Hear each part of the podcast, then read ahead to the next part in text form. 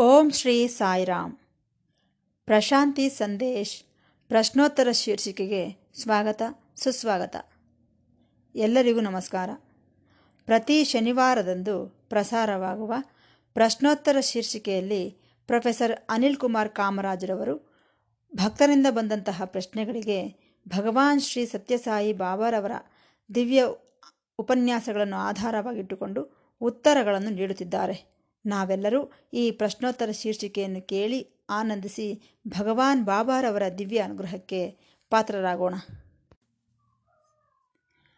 ಅಂದ ಹಾಗೆ ಇವತ್ತಿನ ಪ್ರಶ್ನೆ ಏನೆಂದರೆ, ಪರಿಪಕ್ವತೆ ಪರಿಪಕ್ವತೆ ಮೆಚ್ಯೂರಿಟಿ ಅಂದರೆ ಏನು?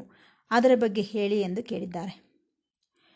ಪರಿಪಕ್ವತೆ ಎಂದರೆ ಅನುಭವದ ಮೂಲಕ ಕಳೆದಂತಹ ಮನಸ್ಸಿನಿಂದ ತೆಗೆದುಕೊಂಡಂತಹ ನಿರ್ಣಯವೇ ಪರಿಪಕ್ವತೆ. ಮೆಚುರಿಟಿ ಎಂದರೆ ಅಂದರೆ ದೀರ್ಘಾನುಭವದಿಂದ ಈ ಪರಿಪಕ್ವತೆ ಬರಬಹುದು, ಕುಶಲತೆಯಿಂದ ಮೆಚುರಿಟಿ ಬರಬಹುದು, ಪರಿಸರಗಳ ಅವಗಾಹನೆಯಿಂದ ಈ ಮೆಚುರಿಟಿ ಬರಬಹುದು. ಒಬ್ಬ ಅನುಭವಸ್ಥನು ಆಲೋಚಿಸುವಂತಹ ವಿಧಾನವೇ ಬೇರೆ, ಇತರರು ಆಲೋಚಿಸುವ ವಿಧಾನವೇ ಬೇರೆ. ಚಿಕ್ಕ ಉದಾಹರಣೆ, ಈಗ ಒಂದು ಕಾಯಿ ಇದೆ, ಅದು ಹಣ್ಣಾಗುತ್ತದೆ. ಅದೇ ಆಗೋ ಆ ಹಣ್ಣೇ ಮೆಚುರಿಟಿ ಕಾಯಿ ಹಣ್ಣಾಗುವುದು ಪರಿಪಕ್ವತೆ ಮೆಚುರಿಟಿ ಈ ಪರಿಪಕ್ವತೆಯ ಬಗ್ಗೆ ಹೇಳಿ ಎಂದಿದ್ದಾರಾದ್ದರಿಂದ ಸ್ವಲ್ಪ ಮಟ್ಟಿಗೆ ಅದರ ಬಗ್ಗೆ ತಿಳಿದುಕೊಳ್ಳುವ ಪ್ರಯತ್ನ ಮಾಡೋಣ. ಸಾಮಾನ್ಯವಾಗಿ ನಾವು ಈ ಮೆಚುರಿಟಿಯಿಂದ ಪರಿಪಕ್ವತೆಯಿಂದ ಕೆಲಸಗಳನ್ನು ಮಾಡುವುದಿಲ್ಲ. ಅವರಿಗೆ ಅವರು ಉದ್ರೇಕದಿಂದ ಮಾಡುತ್ತಿರುತ್ತಾರೆ. ಉದ್ರೇಕದಿಂದಲೋ, ಕ್ಷಣಿಕ ಆವೇಶದಿಂದಲೋ, ಆಲೋಚನಾರಹಿತವಾಗಿಯೋ ಮಾಡುತ್ತಿರುತ್ತಾರೆ. ಈ ಮೆಚ್ಯೂರಿಟಿ ಲೋಪದಿಂದಾಗಿಯೇ ನಮ್ಮ ಆಲೋಚನೆಗಳಲ್ಲಿ ತಪ್ಪಾಗುತ್ತಿರುವುದು. ನಮ್ಮ ಚೇಷ್ಟೆಗಳಲ್ಲೂ ಸಹ ತಪ್ಪುಗಳಾಗುತ್ತಿರುತ್ತವೆ. ಹಾಗಾಗಿ ನಾವು ನಷ್ಟಕ್ಕೆ ಗುರಿಯಾಗುತ್ತಿರುತ್ತೇವೆ. ಆದರೆ ಈ ಪರಿಪಕ್ವತೆ ಮೆಚ್ಯೂರಿಟಿ ಎಂಬುದು ಬಹಳ ಅವಶ್ಯಕ ಎಂದು ಮೊದಲೇ ನಿಮಗೆ ತಿಳಿಯಪಡಿಸುತ್ತಿದ್ದೇನೆ. ಅಂದರೆ ಒಂದು ವಿಚಾರ. ನಾವು ಏನೋ ತಿಳಿಯದೇ ಮಾಡಿದನಲ್ಲ, ಆಲೋಚಿಸಲಿಲ್ಲವಲ್ಲ ಈ ರೀತಿ ಅಂದುಕೊಳ್ಳಲಿಲ್ಲವಲ್ಲ ಎಂದುಕೊಳ್ಳುತ್ತಾ ಮಾಡಿದರೆ ಅದನ್ನು ಅನ್ಕಾನ್ಷಿಯಸ್ ಎನ್ನುತ್ತಾರೆ. ಆ ರೀತಿಯಾಗಬಾರದು ಈ ರೀತಿ ಅಂದುಕೊಳ್ಳದೆಯೇ ಆಲೋಚಿಸದೆ ಆಗಿದೆಯಲ್ಲ ಎಂದುಕೊಳ್ಳದೆ, ನಾವು ಸ್ಪಾಂಟೇನಿಯಸ್ ಆಗಿ ಆ ಕ್ಷಣಕ್ಕೆ ಹೇಗೆ ಮಾಡಬೇಕು, ಹಾಗೆ ಮಾಡಬೇಕು. ಉದಾಹರಣೆಗೆ, ಗಾಯವಾಯಿತು. ತಕ್ಷಣವೇ ಅದಕ್ಕೆ ಔಷಧಿ ಹಚ್ಚುತ್ತೇವೆ. ಸ್ಪಾಂಟೇನಿಯಸ್ ಆಗಿ. ಅದು ಬಿಟ್ಟು ಅನ್ಕಾನ್ಷಿಯಸ್ ಆಗಿ ಮಾಡುವುದಿಲ್ಲ. ಅಂದರೆ ಮಾಡೋಣ ಬಿಡು ಎಂದು ಉದಾಸೀನ ಮಾಡುವುದಿಲ್ಲ. ಇದೇ ಅನ್ಕಾನ್ಷಸ್ ಆದರೆ ಮೆಚ್ಯುರಿಟಿ ಎಂದರೆ ಆ ಕ್ಷಣಕ್ಕೆ ಮಾಡುವುದು ಸ್ಪಾಂಟೇನಿಯಸ್ ಅವಶ್ಯಕತೆಗೆ ಅನುಗುಣವಾಗಿ ಮಾಡುವುದೇ ಸ್ಪಾಂಟೇನಿಯಸ್ ಅದು ಬಿಟ್ಟು ಏನೋ ಮಾಡಿದರೆ ಆಯಿತು ಬಿಡು ಎಂದುಕೊಳ್ಳುವುದು ಅನ್ಕಾನ್ಷಸ್ ದಯವಿಟ್ಟು ಇದನ್ನು ನಾವು ಗಮನಿಸಬೇಕು. ನಾವು ಒಂದು ರೀತಿಯ ಚೈತನ್ಯದಿಂದ ಕೂಡಿರಬೇಕು. ಸಾಮಾನ್ಯವಾಗಿ ನಾವು ನಮ್ಮ ಮನಸ್ಸಿನ ಪ್ರಕಾರ ಮನಸ್ಸಿನ ಅನುಗುಣವಾಗಿ ಕೆಲಸ ಮಾಡುತ್ತಿರುತ್ತೇವೆ. ಆದರೆ ಪರಿಪಕ್ವತೆ ಇರುವವನು ಮನಸ್ಸಿನ ಪ್ರಕಾರವೇ ಮಾಡಿದರೂ ಕೂಡ ಆತನು ಒಂದು ಡೈರೆಕ್ಷನ್ ಪ್ರಕಾರ ಇರುತ್ತಾನೆ. ಇದು ಈ ರೀತಿ ಇರಬೇಕು, ಈ ಮಾರ್ಗದಲ್ಲಿ ಮಾಡಬೇಕು, ಈ ವಿಧಾನದಲ್ಲಿ ಮಾಡಬೇಕು. ಈ ರೀತಿ ಡೈರೆಕ್ಷನ್ ಪ್ರಕಾರ ಇರುತ್ತಾನೆ ಯಾರು? ಮೆಚುರಿಟಿ ಇರುವವರು. ಒಂದು ಡೈರೆಕ್ಷನ್ ಇಲ್ಲದೆ ಆ ಕ್ಷಣಕ್ಕೆ ಏನೆನ್ನಿಸಿತೋ ಆ ಪ್ರಕಾರ ಮಾಡಿದೆ, ಏನೋ ಆಕ್ಸಿಡೆಂಟಲ್ಲಾಗಿ ಮಾಡಿದೆ ಎನ್ನುತ್ತಾರೆ. ಹಾಗಲ್ಲ. ಈಗೋ ಈ ಮಾರ್ಗದಲ್ಲಿ ಮಾಡಬೇಕು, ಈ ವಿಧಾನದಲ್ಲಿ ಮಾಡಬೇಕು ಎಂಬುದು ಡೈರೆಕ್ಷನ್ ಇದರಲ್ಲಿ ಎರಡು ವಿಚಾರಗಳನ್ನು ನಾವು ಗಮನಿಸಬೇಕು.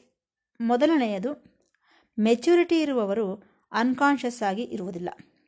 ಏನೋ ಮಾಡಿದೆ ಬಿಡು ಎನ್ನುವ ತರಹ ಇರುವುದಿಲ್ಲ.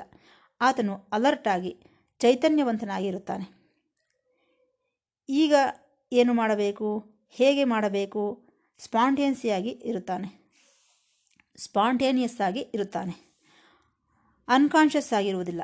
ಎರಡನೆಯದು ಮೆಚ್ಯೂರಿಟಿ ಇರುವವರಿಗೆ ಒಂದು ಡೈರೆಕ್ಷನ್ ಇರುತ್ತದೆ. ಮೆಚ್ಯೂರಿಟಿ ಇಲ್ಲದೇ ಇರುವವರು ಏನೋ ಮಾಡಬೇಕು, ಹಾಗಾಗಿ ಮಾಡುತ್ತಿದ್ದೇನೆ ಎನ್ನುವ ತರಹ ಇರುತ್ತಾರೆ.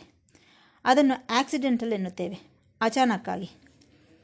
ಇಷ್ಟಕ್ಕೂ ಈ ಮೆಚ್ಯೂರಿಟಿ ಎಂಬ ಪ, ಮಾತು ಎಲ್ಲಿಂದ ಬಂದಿದೆ ಎಂದರೆ ಮೆಚುರಾ ಎಂಬ ಲ್ಯಾಟಿನ್ ಭಾಷೆಯಿಂದ ಬಂದಿದೆ.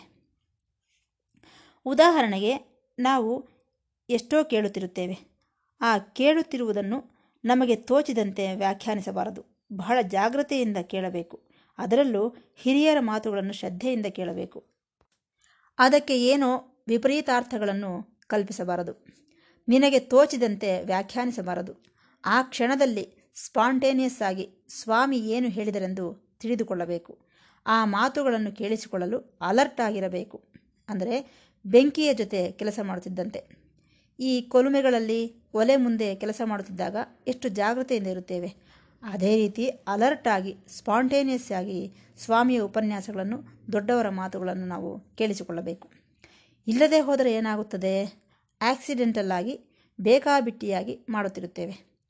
ಹಾಗಾಗಿ ಏನಾಗುತ್ತದೆ? ಒಂದೊಂದು ಸಾರಿ ಹಾಗೆ, ಒಂದೊಂದು ಸಾರಿ ಹೀಗೆ, ಒಂದು ಸಾರಿ ಏನು ಪೂರ್ವ ಎನ್ನುತ್ತಾನೆ, ಇನ್ನೊಂದು ಸಾರಿ ಏನು ದಕ್ಷಿಣ ಎನ್ನುತ್ತಾನೆ. ಏಕೆಂದರೆ ಅವನು ಸ್ಪಾಂಟೇನಿಯಸ್ ಆಗಿ ಇಲ್ಲ.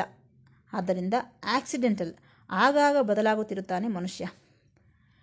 ಡೈರೆಕ್ಷನ್ ಇಲ್ಲ. ಹೀಗೆ ಹೋಗಬೇಕು, ಹೀಗೆ ಮಾಡಬೇಕು ಎಂಬುದಿರುವುದಿಲ್ಲ. ದಯವಿಟ್ಟು ಈ ವ್ಯತ್ಯಾಸಗಳನ್ನು ಗಮನಿಸಿ. ಸೂಕ್ಷ್ಮವಾದಂತಹ ವ್ಯತ್ಯಾಸಗಳು ಇವೆಲ್ಲ. ಆದರೆ ನಾವು ಡೈರೆಕ್ಷನ್ ಪ್ರಕಾರ, ಅಂದರೆ ಡೈರೆಕ್ಷನ್ ಈ ಮಾರ್ಗದಲ್ಲಿ ಹೋಗಬೇಕು. ಆ ರೀತಿ ಡೈರೆಕ್ಷನ್ ಇರಬೇಕು. ಸ್ಪಾಂಡಿನಿಟಿ ಇರಬೇಕು. ಎರಡನೆಯದು ಪ್ರಾಣಿಗಳಿವೆ ಎಂದುಕೊಳ್ಳಿ. ಈ ಪ್ರಾಣಿಗಳು ಸ್ಪಾಂಟೇನಿಯಸ್ ಆಗಿರುತ್ತವೆ. ಒಂದು ನಾಯಿಯನ್ನಾಗಲಿ, ಬೆಕ್ಕನ್ನಾಗಲಿ ಮುಟ್ಟಿದರೆ ಅವು ತಕ್ಷಣವೇ ಸ್ಪಂದಿಸುತ್ತವೆ. ಈ ಪ್ರಾಣಿಗಳೆಲ್ಲ ಸ್ಪಾಂಟೇನಿಯಸ್ ಆಗಿರುತ್ತವೆ. ಆದರೆ ಅವುಗಳಿಗೆ ಅವೇರ್ನೆಸ್ ಇಲ್ಲ. ಏನು ಮಾಡುತ್ತಿದ್ದೇವೆ ಎಂದು ಗೊತ್ತಿಲ್ಲ. ಅವು ಆಲೋಚಿಸಿ ಏನನ್ನೂ ಮಾಡುವುದಿಲ್ಲ. ಹಾಗಾಗಿ ಅವು ತಕ್ಷಣವೇ ರಿಯಾಕ್ಷನ್ ತೋರಿಸುತ್ತವೆ. ಆದ್ದರಿಂದ ಪ್ರಾಣಿಗಳು ಸ್ಪಾಂಟೇನಿಯಸ್ ಆಗಿ ಇದ್ದರೂ ಸಹ ಅವು ಅವೇರ್ನೆಸ್ ಚೈತನ್ಯವಂತವಾಗಿ ಇರುವುದಿಲ್ಲ ಅಲ್ಲಿ ವ್ಯತ್ಯಾಸವಾಗುತ್ತಿರುವುದು ನಮಗೂ ಪ್ರಾಣಿಗಳಿಗೂ. ಮತ್ತೊಂದು ವಿಚಾರ. ನಮ್ಮ ಆಲೋಚನೆಗಳನ್ನೆಲ್ಲ ಹತ್ತಿರಕ್ಕೆ ಸೇರಿಸಿ ಒಂದು ಹೂವಿನ ಹಾರದಂತೆ ಮಾಡಿಕೊಳ್ಳಬೇಕು. ಅದು ಬಿಟ್ಟು ಆಲೋಚನೆಗಳನ್ನು ತುಂಡು ತುಂಡುಗಳಾಗಿ ಮಾಡಬಾರದು. ಅಂದರೆ ಒಂದು ಕೆಲಸ ಮಾಡುತ್ತಿದ್ದೇವೆ, ಅದನ್ನು ಅರ್ಧಕ್ಕೆ ನಿಲ್ಲಿಸಿ ಇನ್ನೊಂದು ಕೆಲಸ ಮಾಡುವುದು. ಅದನ್ನು ಅರ್ಧಕ್ಕೆ ನಿಲ್ಲಿಸಿ ಇನ್ನೊಂದು ಕೆಲಸವನ್ನು ಮಾಡುವುದು. ಈ ರೀತಿ ತುಂಡು ತುಂಡುಗಳಾಗಿ ಮಾಡಿದರೆ ಹೇಗೆ? ಈಗ ಮ್ಯಾಥ್ಸ್ ಬಗ್ಗೆ ಆಲೋಚಿಸುತ್ತಾ, ಇಲ್ಲ ಇಲ್ಲ, ಸೈನ್ಸ್ ಬಗ್ಗೆ ಆಲೋಚಿಸಬೇಕು. ನಂತರ, ಇಲ್ಲ ಇಲ್ಲ, ಸೋಷಿಯಲ್ ಬಗ್ಗೆ ಆಲೋಚಿಸಬೇಕು. ಈ ರೀತಿ ಆದರೆ ಹೇಗೆ? ಆದ್ದರಿಂದ ನಮ್ಮ ಆಲೋಚನೆಗಳು ತುಂಡು ತುಂಡುಗಳಾಗಿರಬಾರದು. ಅವುಗಳನ್ನೆಲ್ಲ ಸಮಾನವಾಗಿ ಸೇರಿಸಿ ಒಂದು ಸುಂದರವಾದ ಹೂವಿನ ಹಾರದಂತೆ ಮಾಡುವ ಅವಶ್ಯಕತೆ ಇದೆ.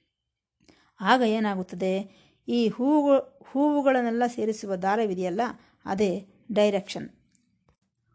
ಹೂವುಗಳನ್ನೆಲ್ಲ ಹಾರವಾಗಿ ಮಾಡಬೇಕೆಂದರೆ ಅದಕ್ಕೆ ಡೈರೆಕ್ಷನ್ ಇರಬೇಕು. ಈ ಹೂವು ಆದ ಮೇಲೆ ಈ ಹೂವು ಈ ಹೂವು ಆದ ಮೇಲೆ ಈ ಹೂವು ಎಂದು ಕ್ರಮಬದ್ಧವಾಗಿ ಒಂದು ಡೈರೆಕ್ಷನಲ್ಲಿ ಪೋಣಿಸಿದರೆ ಆಗ ಅದು ಸುಂದರವಾದ ಹೂಮಾಲೆಯಾಗುತ್ತದೆ. ಅದೇ ರೀತಿ ನಮ್ಮ ಆಲೋಚನೆಗಳು ಸಹ ಇರಬೇಕು. ಇದಕ್ಕೆಲ್ಲ ಸಂಪೂರ್ಣವಾದ ಅವೇರ್ನೆಸ್ ಅವಗಾಹನೆ ಇರಬೇಕು. ಯಾವ ವಿಚಾರದಲ್ಲಾದರೂ ಸರಿ, ಇದೇ ನಮಗೆ ವಿಜಯವನ್ನು ನೀಡುತ್ತದೆ. ಇದೇ ಪುಣ್ಯಕ್ಕೂ ಪಾಪಕ್ಕೂ ಇರುವ ವ್ಯತ್ಯಾಸ. ಪುಣ್ಯದ ವಿಚಾರದಲ್ಲಿ ಈ ಅವೇರ್ನೆಸ್ ಅಡ್ಡಿಯಾಗುವುದಿಲ್ಲ. ಮಾಡು ಮಾಡು ಎನ್ನುತ್ತಿರುತ್ತದೆ. ಆದರೆ ಪಾಪ ಮಾಡಬೇಕಾದರೆ ಈ ಅವೇರ್ನೆಸ್ ಸಂಪೂರ್ಣ ಅವಗಾಹನೆ ಟೋಟಲ್ ಅಂಡರ್ಸ್ಟ್ಯಾಂಡಿಂಗ್ ಇದೇ ಸ್ವಾಮಿ ಹೇಳುವುದು. ಅವೇರ್ನೆಸ್ ಎಂದರೆ ಕಂಪ್ಲೀಟ್ ಅಂಡರ್ಸ್ಟ್ಯಾಂಡಿಂಗ್ ಪಾಪವನ್ನೇನಾದರೂ ಮಾಡುತ್ತಿದ್ದಾಗ ಏನು ಮಾಡುತ್ತದೆ ಈ ಅವೇರ್ನೆಸ್ ಬೇಡಪ್ಪ, ಎಚ್ಚರ, ತಪ್ಪು ಮಾಡಬೇಡ ಎಂದು ಹೇಳುತ್ತದೆ. ಈ ಅವೇರ್ನೆಸ್ ಏನಾದರೂ ಅಡ್ಡಿ ಬಂದರೆ ನಾವು ಮಾಡುತ್ತಿರುವ ಕೆಲಸ ಪಾಪದ ಕೆಲಸ. ಹಾಗಾಗಿ ಆ ಕೆಲಸವನ್ನು ಮಾಡಬಾರದು. ಅದೇ ರೀತಿ ಈ ಅವೇರ್ನೆಸ್ ಎಂಬುದು ಅಡ್ಡಿ ಬರದೇ ಹೋದರೆ ನಿರಭ್ಯಂತರವಾಗಿ ನಾವು ಆ ಕೆಲಸವನ್ನು ಮಾಡಬಹುದು. ಅದು ಪುಣ್ಯ ಕೆಲಸವಾಗಿರುತ್ತದೆ. ಅದು ಅಲ್ಲದೆ ಈ ಪುಣ್ಯ ಕಾರ್ಯಗಳಿಗೆ ಈ ಅವೇರ್ನೆಸ್ ಎಂಬುದು ಸಹಕರಿಸುತ್ತದೆ ಕೂಡ.